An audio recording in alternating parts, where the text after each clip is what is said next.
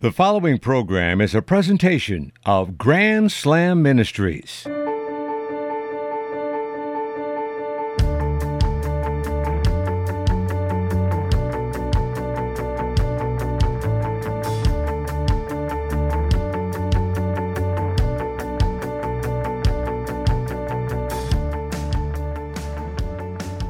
It is that time again. Hi, everybody. Welcome to the Dan Scott Show, presented by Grand Slam Ministries. As you just heard, I am Dan.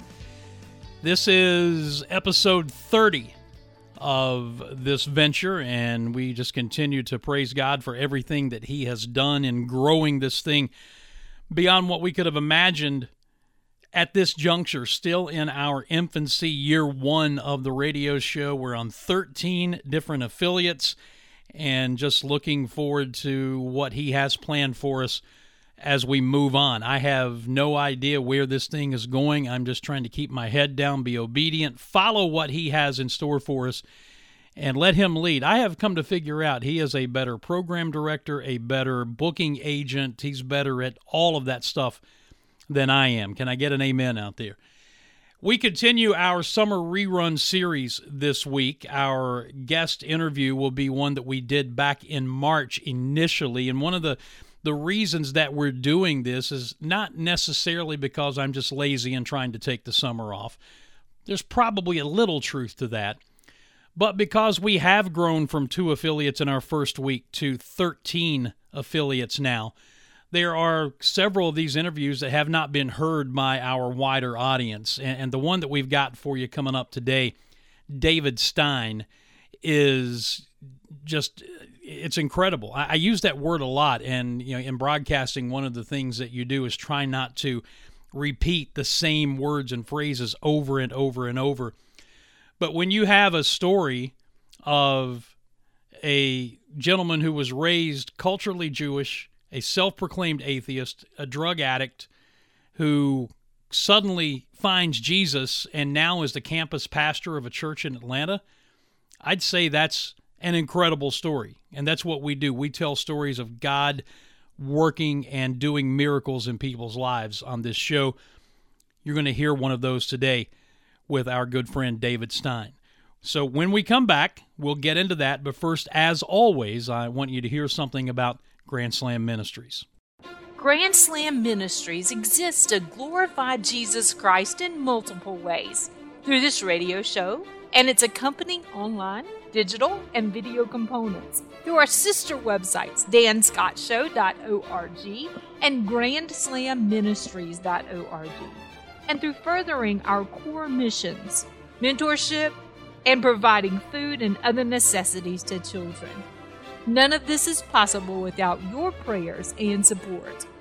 By making a gift to Grand Slam Ministries today, you'll not only help this program remain on this radio station, you'll help us grow our family of stations, allowing us to bring stories of God working in the lives of men and women everywhere to a larger audience. And at the same time, your gift will help us in the initial launch of those core mission programs. Grand Slam Ministries is in its infancy. We need your support. Will you help us today? Visit our website at grand slam ministries dot org and prayerfully consider a one-time or monthly gift today. Above and beyond anything else, please pray for our ministry.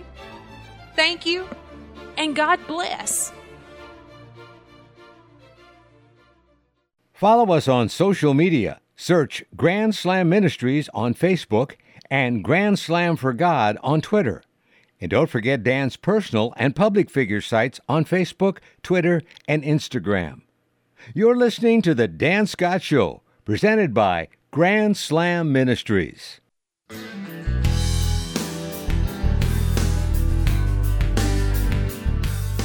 Episode thirty of The Dan Scott Show, across our thirteen affiliates. Thank you so much for tuning in wherever you are, or catching us on the podcast archives. And I always want to make sure that I I mentioned that. You can go to dan scott show dot org and you can go to the affiliates and archives page, and everything that we do and have done is archived there. Or you can just simply search Dan Scott Show on your favorite podcast site, because we are everywhere, including, as I confirmed this week, Pandora. So you can get us on uh, Apple Podcasts, you can get us on Google Play, you can get us on uh, TuneIn Radio, you can get us on Pandora. Basically anywhere podcasts are available, we are there. So just search the Dan Scott Show podcast, and all of our archives are there and available for you. David Stein is a fellow member, or at least a former member, of sports media, former talk show host at Fox Sports Radio and Sporting News Radio. And as I mentioned, he, and you'll hear this in the story, is self-proclaimed, uh, he was raised culturally Jewish, self-proclaimed atheist, had an issue with uh, marijuana and all of these other things that play into this remarkable story of God pursuing him, capturing his heart, and now he's a campus pastor of a church in the Atlanta area. It's really an amazing story of God's redemptive grace, and those are the stories that we like to tell here on the Dan Scott Show. We began the conversation by reminiscing a bit, at least David did, because he and I go back quite a ways. Well, first of all, Dan, this is a little surreal um, because we go back many many years to the uh, beginning of my time on the Tiger Tailgate Show at Clemson, and uh, hosting that show from an empty Wild Wings Cafe in Spartanburg. Yes. I do, I do remember those days. Play, playing uh, paper football field goal kicking contests. Yes. While we yeah, were we, there. Did, we did that. Uh, there is nothing like paper football on the radio to bring in a compelling audience. So um, I'm honored to uh, participate in, in your show. I've always uh, loved you and admired you. And um, yeah, so uh, I am the campus pastor at a church called Revolution Church in Canton, Georgia. And it was a church that my wife and I just started going to eight and a half years ago. Uh, um, being a pastor never crossed my mind. At the time, I was uh, doing a Christian radio show. Uh, I was hosting the Tiger Tailgate Show. And, you know, going to church was my only objective at, at the time, gathering as the, as the body of the church. And uh, one thing led to another, and they eventually gave me the keys to the place, which maybe, maybe they're not the smartest folks. I don't know. Um, but I can't imagine doing anything else. And uh, the role of a campus pastor, it's a fairly uh, good sized church, is uh, everything from potholes in the parking lot to occasionally preaching, and uh, everything in between. But I think everything in my life, uh, in, in my secular life, has led to this life in ministry. And of course, you know, Dan, uh, when you trust in Jesus, uh, you are in ministry. So everyone who has trusted in Christ is, is in ministry. Yeah, we are all called to a purpose. And one of the, the things that, that I do when I'm asked to speak at certain places now, especially if it's a men's group, that's one of the things that I like to share is, is finding your purpose. And, and it's easier said than done, um, especially for men, because we like to control our own destiny sometimes, especially those of us of a certain generation who've been ingrained. It's been ingrained in us that, you know, you work for everything you get, you do all of these things. Sometimes the old phrase "letting go and letting God" is is not as easy to do as it is to say. Mm-hmm. Yeah, um, you know, there there's so many verses in the Old Testament that actually do speak to uh, that word. Even uh, even the word Rapha, uh, which is uh, many know as Jehovah Rapha, the healer. That that word uh, literally means, "Hey, give it to me. Let it go. Stop striving." And and trust that I am God. So in Psalm forty-six, uh, be still and know that I am God. That that stillness is that letting it go. I want to go back to when you and I first met, because uh, I was on the air doing a daily talk show at Clemson, and you were doing overnights for what was then known as Sporting News Radio. Right. And, and you were doing it out of your your home in Atlanta. Am I correct on that? Uh, I was actually uh, at the studio of seven ninety The Zone when they were in existence uh, in Buckhead. Okay. And uh, I had moved here from California to do the exact same show uh, because we had picked up seven ninety as an affiliate, and uh, would go to Buckhead at, you know, midnight and start the show at two a.m. and drive home at six a.m. Um, and it was a incredible time in my life. And, you know, in the year previous to that, before moving to uh, Atlanta, had connected with Ben Milstead um, at, uh, at, at the Roar. And uh, we became friends through the uh, Ray Ray McElrathby story. Right. And the the show that you were doing was such the antithesis of anything that was on radio at the time, and especially is on radio now, where talk radio has gone now uh, in the sports mm-hmm. talk genre is, is so far off the rails in my estimation. But you were doing a, a show that was kind of a celebration of, of life. Tell me good things that have happened in your life. I can't remember right. the exact phrasing, but but mm-hmm. you, you, you can fill that in. It, it was a different kind of radio show. And, and and the fact that you were allowed to do that on a national network, I always thought was amazing. Well, it was a very strange time. I was not a believer at the time uh, when I started that show. Uh, two thousand four, I got what would have been called the big break. Uh, I was working uh, at Fox Sports Radio and was offered the uh, morning show spot at Fox Sports Radio nationally. So I stepped into uh, a chair uh, with uh, Andrew Siciliano as my co-host from the N F L Network, uh, Crystal Fernandez uh, from Fox Sports. And I began this journey for uh, about a year of my boss, who was a brilliant radio guy. Um, and, and he was an encourager, but they really wanted me to quarterback a show that was about controversy. And they wanted me to argue with Andrew about things I didn't care about. And they wanted me to really make fun of Crystal. And I I don't know why, but I just thought this is this doesn't sound right. Again, I'm not a believer. I'm a Jewish atheist at the time. And uh, I went to my boss uh, in the fall of of two thousand seven. I'm sorry, fall of two thousand five. Yeah, fall of two thousand five. And I said, I don't think I should be doing this job. And he said, What what do you mean? I said, I, I just don't think I'm the right person for this, because you you want me to argue about things that I don't really care to argue about. I don't want to argue about anything. and and uh So I got on the phone and I called I called Sporting News, because I've been talking to Sporting News Radio for a little while before I took the job at Fox. And I said to uh, Matt Nahigian at the time, uh, is there anything for me at, at Sporting News? And he said, not to compare with what you have. We're, we're not going to give you the morning show. And I was like, I'll take whatever you got. He said, I've got overnight, which is, you know, where talk show hosts go to die. Right. And and I said, can I do whatever I want? And he said, yeah, yeah, we, we want you here, but you can do whatever you want. I said, okay, no guy talk, no arguing.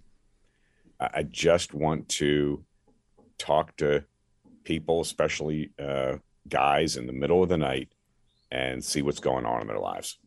Because there was something stirring in my heart at that time. It's two thousand five. Um I'll back up to the beginning of two thousand four, right before I got the job at Fox. I had uh, an immediate deliverance from drugs and alcohol.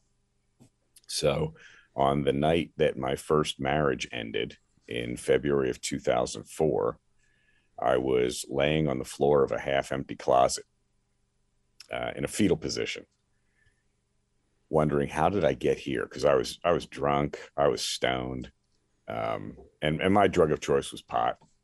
Um, never went further than that. And I was not the kind of person to just get up and pull up my bootstraps and and move on. But I felt a presence in that closet in the beginning of two thousand four, kind of lift me up off the floor. And when I stood up, I was stone cold sober, Dan. And that's eighteen years ago. Is it eighteen? Yeah. nineteen? Whatever that is. Do the math. Um, and I haven't had a drink since. I haven't gotten high since. Haven't had a desire mm-hmm. to do either one. But I thought I did that on my own strength. So here I am living in Los Angeles. So I start going to self-help classes and, you know, where it's all about me. It's all about me. Okay, let's talk about you. What do you think about me? that, right, right, right. That, that's that's that mindset. So, um, so I go into this job at Fox um, a little, a little strange, because what had been such a huge part of my life, partying, was no longer a part of my life. So I think God was working at that time. So mm-hmm. I get to Sporting News and I start this show in November of two thousand five called The Celebration of Life Through Sports, where every caller had to tell me something good going on in their lives. And things started to happen, Dan, on that show uh, that I could not explain. Uh, I remember uh, a guy by the name of Daryl listening on an affiliate in North Carolina. And he was telling me about, I think the topic that night was Little League horror stories. Because it wasn't about breaking down games, and it wasn't about arguing about the bad call in the game or who the coach should be next season. It was really situational. So when an athlete would get in trouble, a D U I, um, a shooting, something like that, I wouldn't talk about that and tear down the athlete. I would say, hey, how has a D U I affected your life? Call me up if you've been shot. What's that like? Uh, and so it became this very cathartic, almost um, therapy session for four hours in the middle of the night. And this guy, Daryl, calls up and tells us this Little League football horror story, midget football horror story. And uh, he said he broke his cousin's leg accidentally. And, um, And I said, what happened after that? He goes, oh, uh, my mom and her sister haven't talked since. I said, how long has this been? He said, twenty years. And then he goes on to continue the story. Whoa, whoa, whoa. twenty years your family hasn't talked because you accidentally broke your cousin's leg in a football game, in a Pee Wee football game? And uh, he said, yeah. I said, we got to fix that. Well, he calls up the next night crying. Turns out his cousin was listening in another city on another affiliate and heard who he thought was his cousin Daryl tell this story. And the family reconciled. So this kind of stuff was happening all the time. Guys were becoming accountability partners, uh, you know, just like they would be in A A with each other in different cities. So I started wondering at the end of two thousand six, having done this show for a year, is there a God, and could he possibly have anything to do with my life? All right, let, let, let's pause right there. Yeah. And, and you know, this is hopefully some media savvy. We're going to leave that hanging for just a minute. Oh, that's good, Dan. That's good. And and and I, and I want to go back even further, yep, because you, you referenced where I was going to go next. I, who was David Stein prior to knowing God, knowing Christ as his Savior? And you just referenced it. You were Jewish, you were an atheist, you were mm-hmm. an addict. Tell yep. me who David Stein was and how you got to where you were before we get to where you are.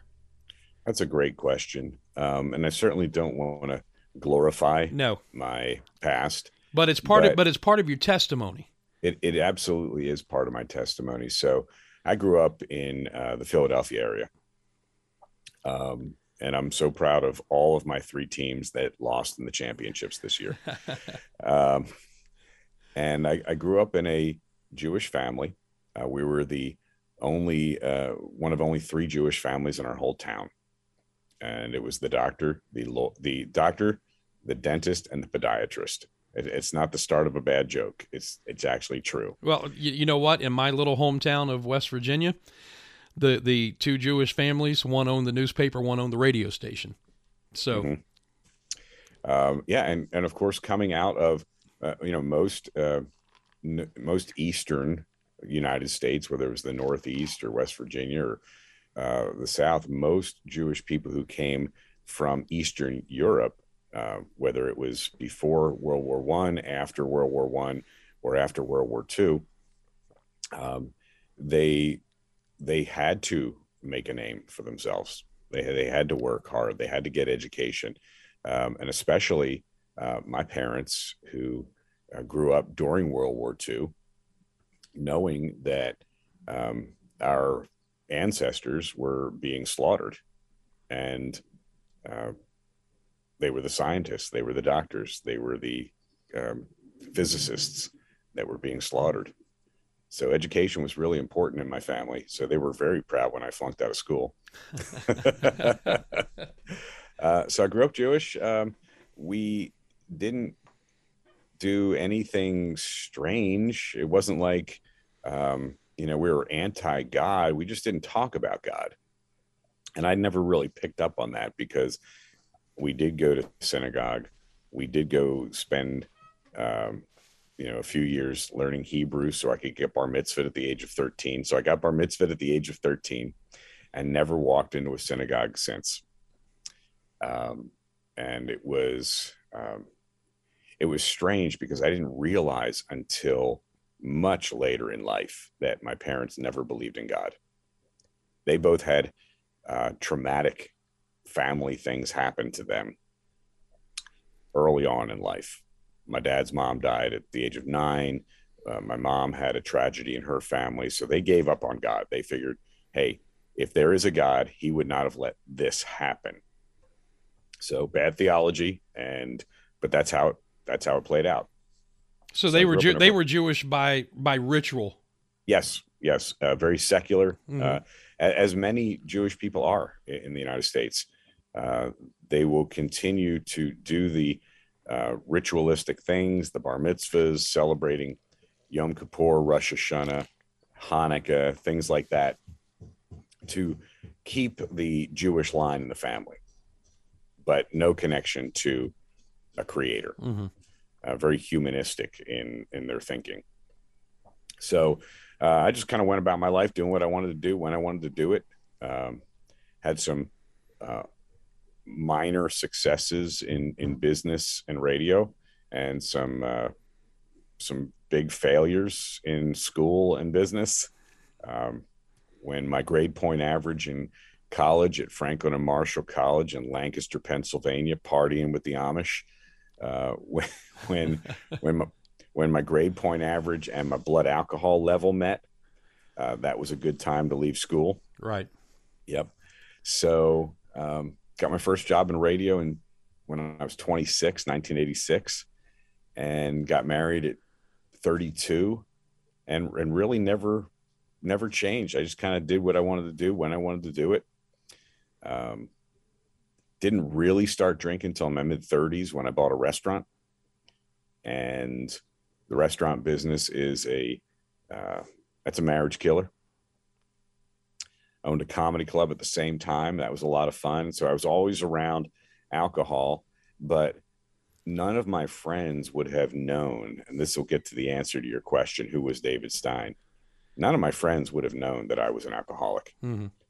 I might have had a beer or a glass of wine with them while we were out or after a show or at the restaurant, but my inside life was miserable. So I would go home and finish off that bottle of wine. I would go home and drink three, four more beers. I would go home and smoke a joint, and I would self-medicate. Uh, as I look back, it was more self-medicating than David Stein, life of the party kind of thing. You're, you're searching, as I share in my testimony, and we went about it in, in different ways and sometimes in similar ways, but you're searching for something to fill that hole. That's right. And here, there, there, there's, that's right. there, there, there, there's something that's not satisfying the inner David Stein, and you can, right. and you can't figure out what it is. That's exactly right, Dan. Yes, and I would just drink and get high until I fell asleep, and I'd get up and I would be fully functional the next day and run the business, do my radio show, whatever that was at the time, and just continue on in my life. When did you realize that maybe things were starting to spiral out of control? I would say the wait, big wake-up call was February two thousand four, when I, I just I just never saw any of the signs, Dan. Mm-hmm. I kind of ignored uh, a lot of it. And when my marriage ended pretty abruptly, um, that's a pretty big wake-up call. And that was the moment that I believe I got freedom from, from my addictions. Visiting with David Stein, who is a longtime friend of mine. He was smart enough at some juncture to get out of the radio business and now is a campus pastor of uh, Revolution Church down in uh, Canton, Georgia. And uh, we're we're sharing sharing his story, as we do on this show, of of God working in the lives of people. So you you didn't know Christ at that time, but it's obvious no. there was something supernatural that happened to you as far as the freedom from the addiction. Right. So when do you start thinking, hmm, maybe there is somebody up there?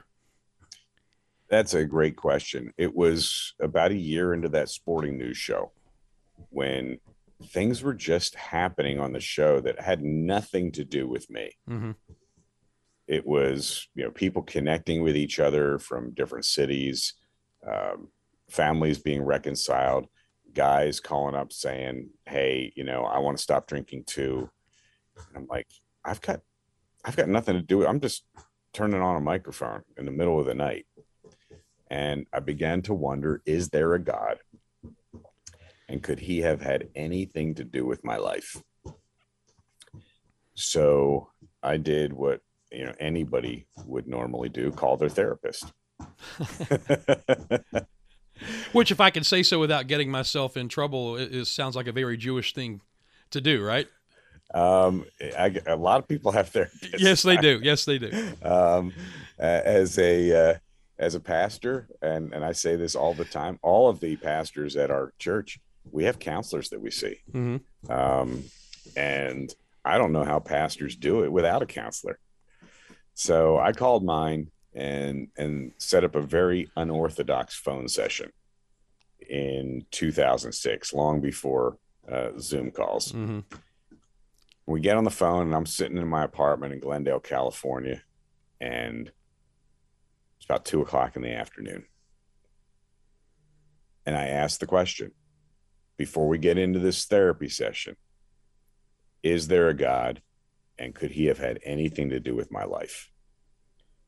And she paused and said, I've been waiting a long time for this. And she took off her, took off her therapy hat. She put on her Christian hat. And she shared the gospel full on. She told me who Jesus is. She told me what he did on my behalf. She walked me through the fact that we're all sinners. We all fall short of the glory of God. She walked me through the fact that there's a penalty to sin, and it's death. It's eternal separation from God. She told me about God's plan to restore and reconcile. And I immediately knew I needed a savior. I, I, I immediately knew that Jesus's death on the cross, which I had mocked for forty-five years. Mm-hmm. I mean, literally made fun of on the radio for forty-five years, it was true. That he did die for my sins. He paid a penalty that I deserve on that cross, died, was buried. Three days later, God raised him from the dead to declare victory over death. And I knew I needed a savior, and I fell to my knees on the phone. uh, the room lit up. I trusted in Jesus. She walked me through what that looked like, and a flashback to that closet in two thousand four. And I knew who had picked me up off that floor. You know, for those, and that was, that was sixteen years ago. For those who, who don't know, we're doing this via Zoom. I think we may have referenced it earlier. And David, as as you're talking, I can see the emotion in, in your face. It it it is it is as real now as it was sixteen years ago, isn't it? It it is, Dan. Because I should be dead. Um, I'm sure that my life was uh, on a path that was destructive, and I'm not trying to be hyper spiritual. I was on a path of destruction because we all are when we're not in Christ. Mm-hmm. Um, but I was on a path of definite destruction, not caring about, you know, anything. And, uh, you know, I was given uh, a second chance, and uh, I can't imagine my life without Jesus. And I think we need to, to circle back here. When you made the appointment with that counselor, you didn't know she was a Christian, did you? No, no. I knew she was a little crazy, but I didn't know she was a Christian. it, it's just, it's an incredible story. And I, I've heard it before, but it's been eight or nine years since I've heard you tell this, and, and I'm getting goosebumps all over again. Because it, and, and we have this advantage of being able to see things in hindsight that you can't see when you're in the middle of something. But right. in, in in my story, in your story, when we look back on it, we can see God's hand moving in our lives and putting these pieces in place when we had no idea what was going on. Even before we had submitted our lives mm-hmm. to Christ, He is putting all of these pieces of the puzzle together to bring us to that moment. And when I share my testimony, one of the things that I say is I get to that moment where I finally surrendered. I say, aren't, aren't you glad? And I ask you this, David, aren't you glad we have a God who pursues us? Oh, I look back, Dan, and I see the seeds that were planted. Um, you know, when I was at Fox, a guy by the name of Tony Dungy was our guest every Monday mm-hmm. for a year.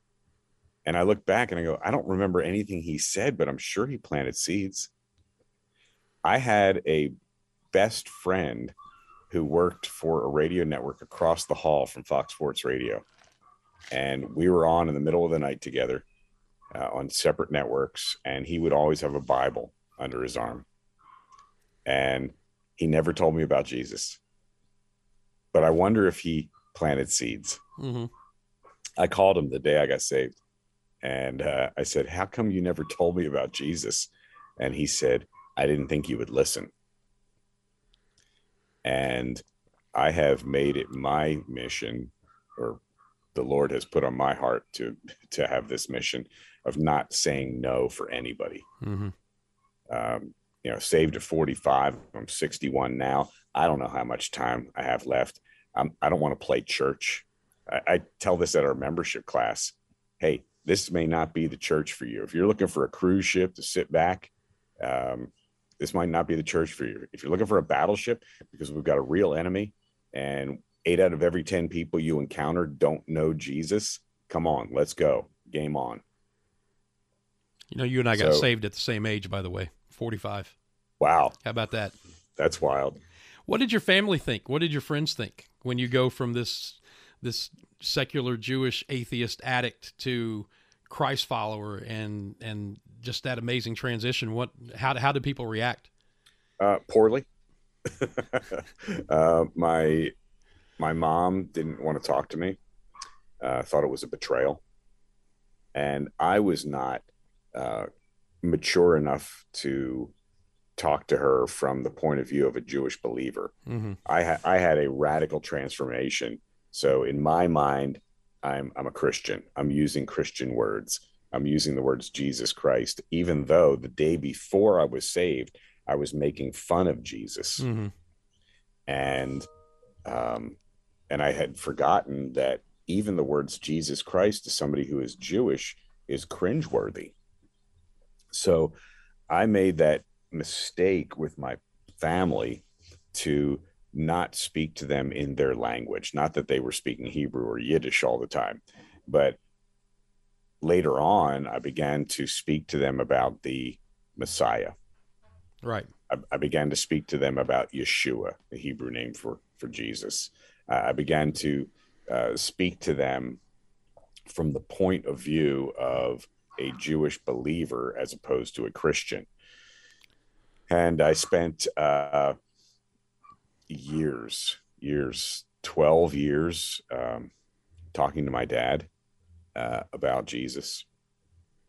And uh, he got very sick uh, in twenty twenty.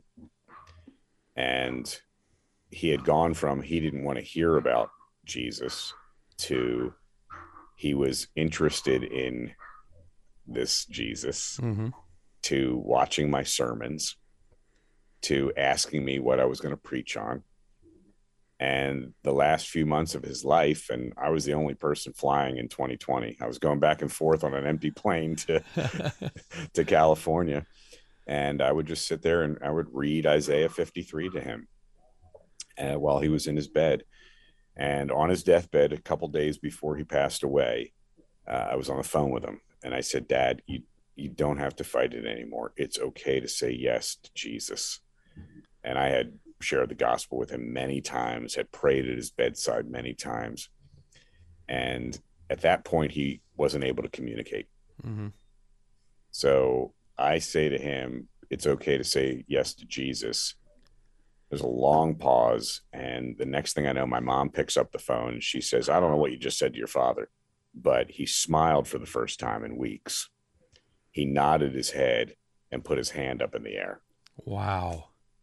So I believe, Dan, that we have, we have a merciful God, mm-hmm. who reconciled my dad uh, on his last moments. And, uh, I sometimes forget that I'm going to see him again. That's amazing to me.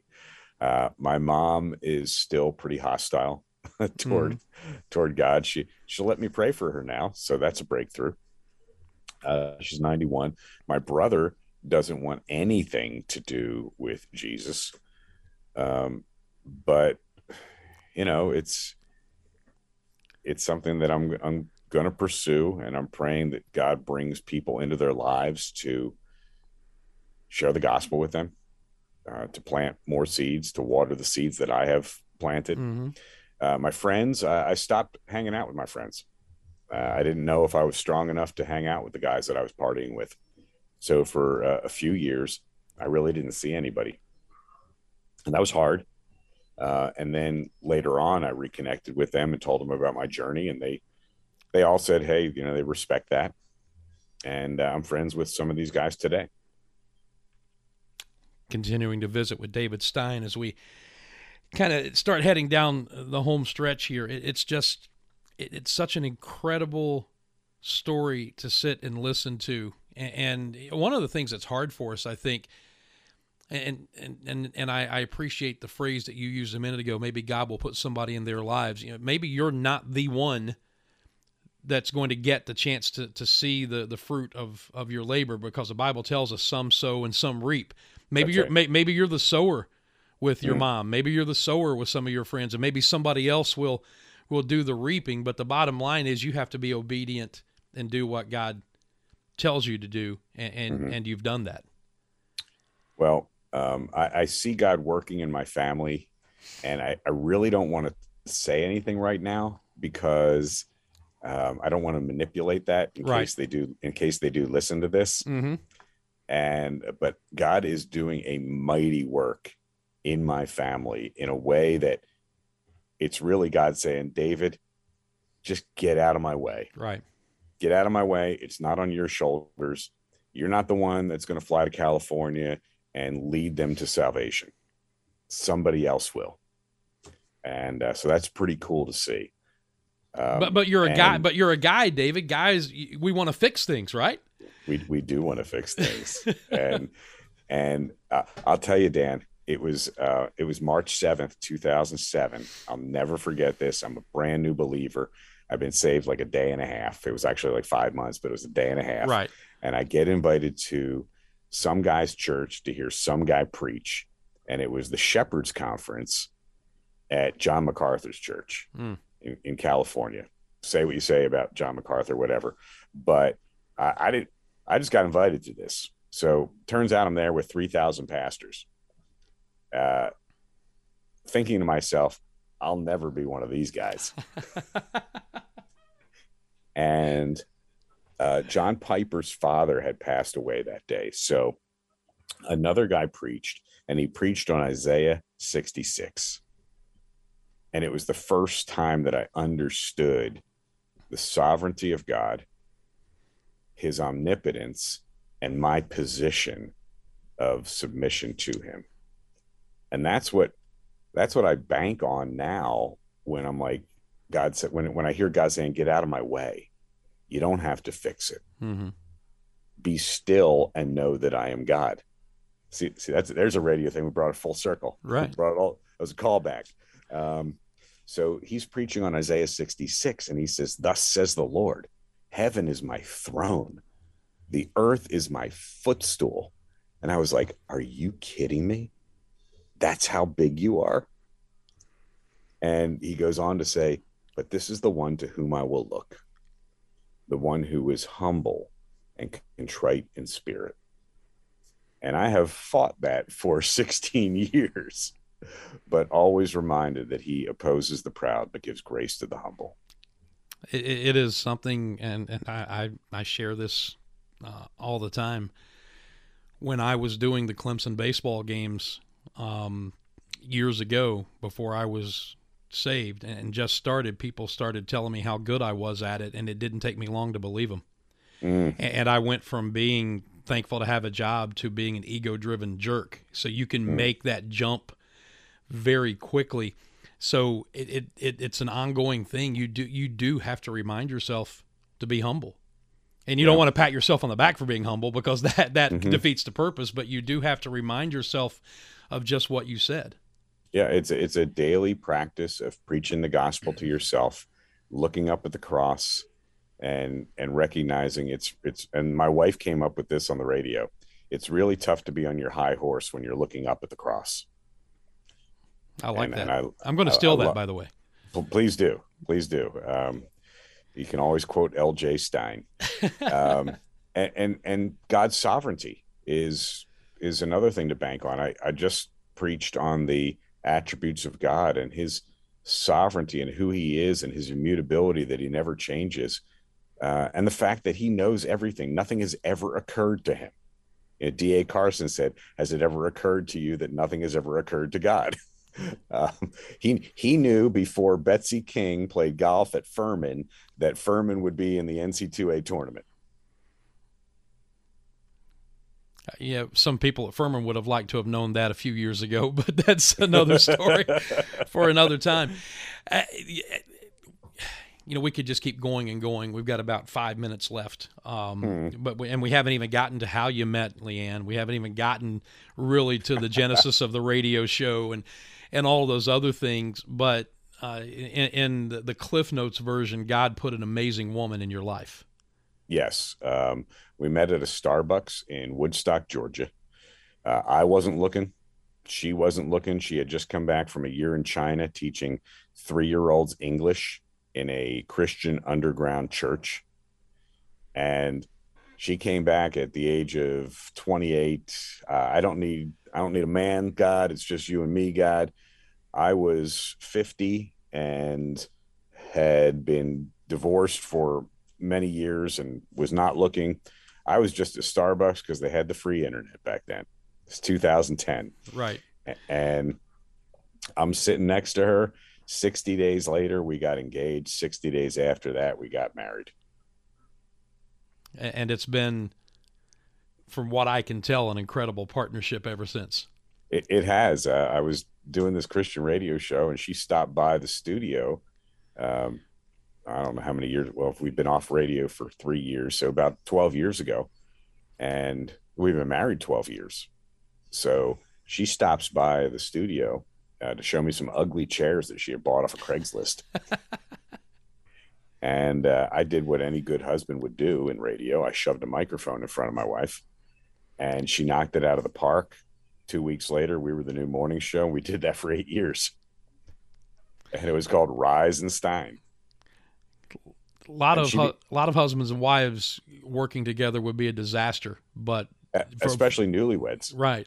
But but obviously yeah. for you, it was it was wonderful.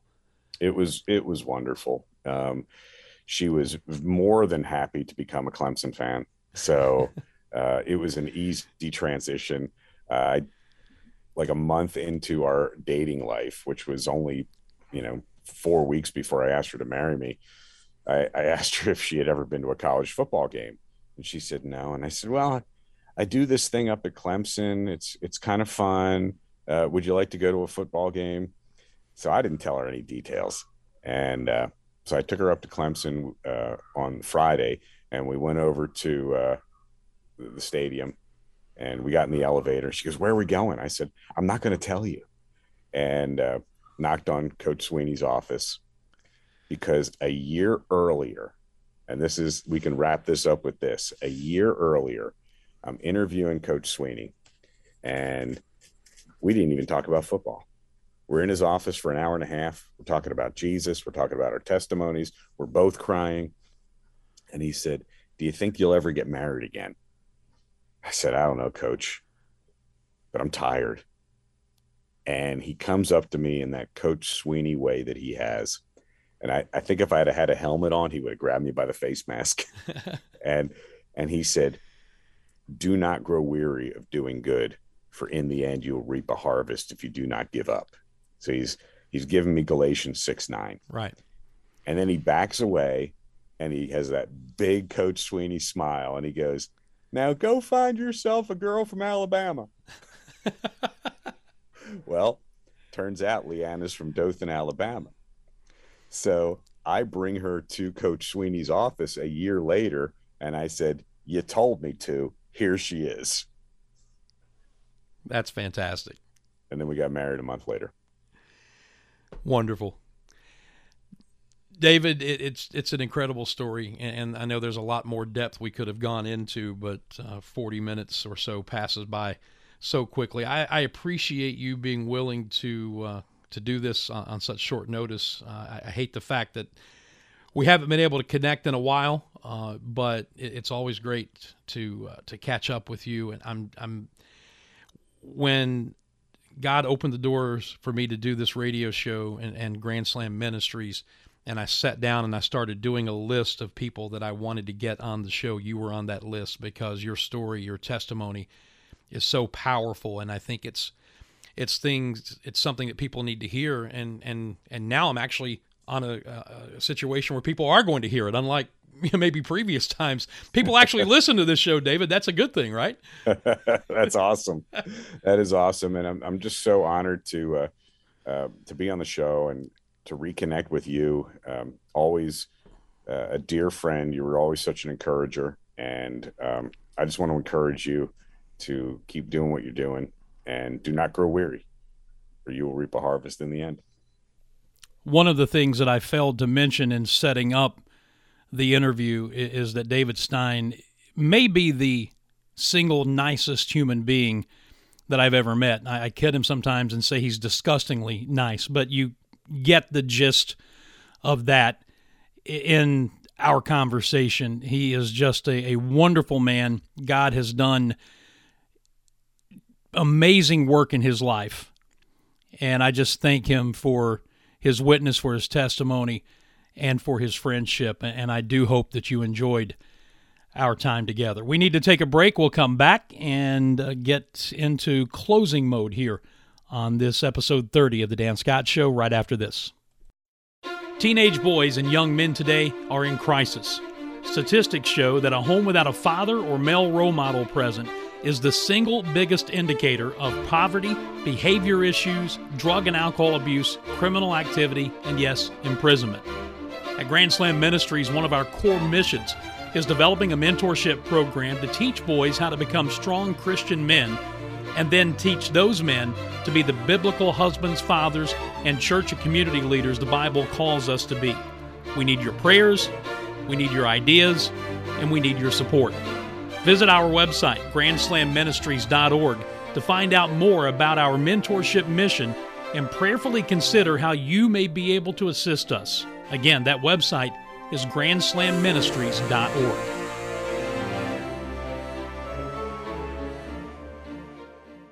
Like what you hear? Have a question or comment? Maybe a guest suggestion? Drop us an email and let us know. dan at dan scott show dot org. And now, back to the Dan Scott Show, presented by Grand Slam Ministries.